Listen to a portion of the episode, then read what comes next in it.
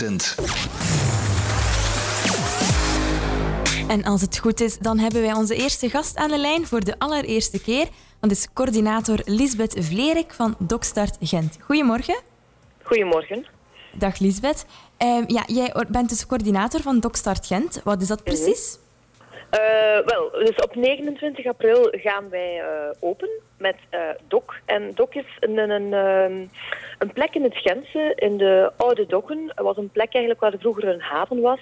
Eh, en wij gebruiken die grond tijdelijk eh, om daar een culturele hotspot van te maken. Ja. Eh, en op 29 april gaan wij open daarmee. ja, dan gaan jullie dus van start. De hoeveelste editie is dat?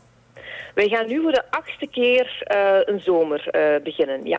Ja, voor de achtste keer. Zijn er veranderingen ten opzichte van andere jaren? Ehm, veranderingen zijn wel, ehm, wij werken eh, uitsluitend eigenlijk met eh, residenties. Ehm, dus er gebeuren heel veel activiteiten op ons terrein, maar wij programmeren die zelf niet.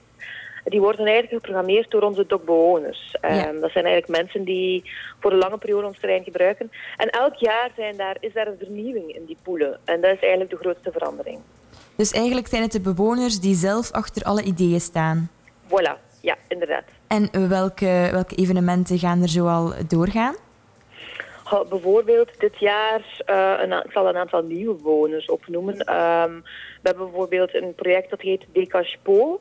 Ehm, dat is eigenlijk een soort weeshuis voor kamerplanten. Dus er zijn heel veel mensen die soms niet meer zo goed kunnen zorgen voor hun kamerplanten. En dan kan je die doneren eigenlijk, eh, of brengen naar het weeshuis Decaspo. Zij zullen die eh, planten heropvoeden en zorgen dat er mensen zijn die dan die planten kunnen adopteren. Ehm, er is ook een bewoner die heet Point of Gravity. Eh, dat zijn twee vrouwen die acrobatie lessen gaan geven, ehm, maar voornamelijk in de lucht. Dus een Chinese paal, dus een paal waar je opklimt. Of echt wel eh, door de lucht vliegen in op een trapeze. ehm, daar kan je les bij volgen. Ehm, er is een, eh, een, eh, een- iemand die verhalen gaat sprokkelen over migratie en daar een boek over gaat schrijven. Eh, dan heb je ook nog een aantal oude bewoners die er nog altijd zijn, die ook wel eh, activiteiten gaan doen. Eh, bijvoorbeeld Refu Interim, dat is een interim kantoor voor vluchtelingen.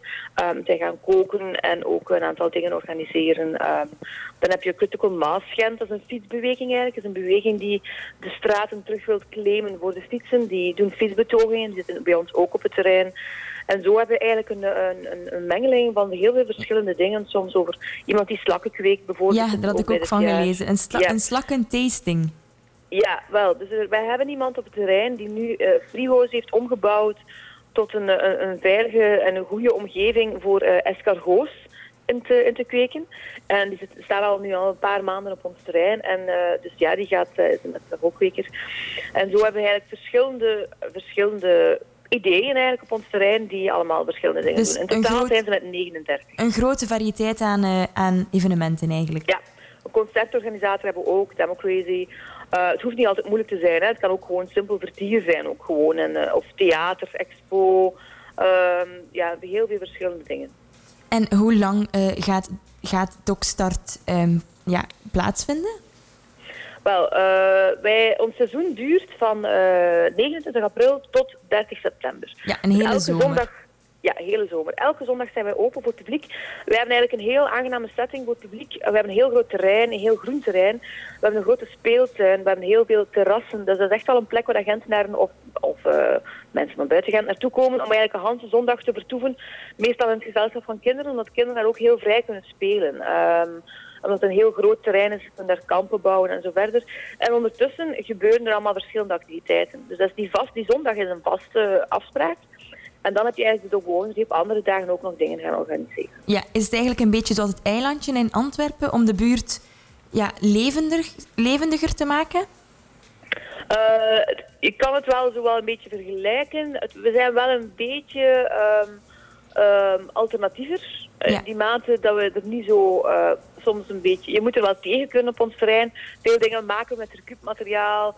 Veel dingen herstellen we. eh, dus het heeft zowel een bepaalde look en feel die een beetje ruw is. Maar het is wel zo inderdaad dat wij echt wel in een zone liggen waar vroeger een, een niemandsland was. Hè. Dus wij liggen tussen drie wijken aan het water. De- en er zijn naast ons ook een school aan het bouwen, een appartementsgebouw aan het bouwen. Dus er, is, er was daar vroeger niets behalve nu door ons kennen de mensen de plek terug. En nu, nu komt de buurt terug op gang. Dankzij, dankzij jullie evenementen. Dankjewel, Oh, Lisbeth, voor, eh, voor het telefoongesprek en heel veel Ja. succes. Hè? Ja, dankjewel. Dag. Dit is Radio Accent.